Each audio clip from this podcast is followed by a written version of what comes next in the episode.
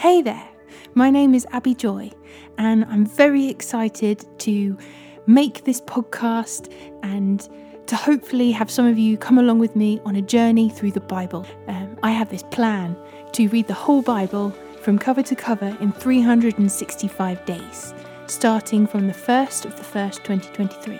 And I just wanted to like say hi, hello, um, this is what I want to do and and you're all very welcome to come along on this journey through the Bible from cover to cover in three hundred sixty-five days.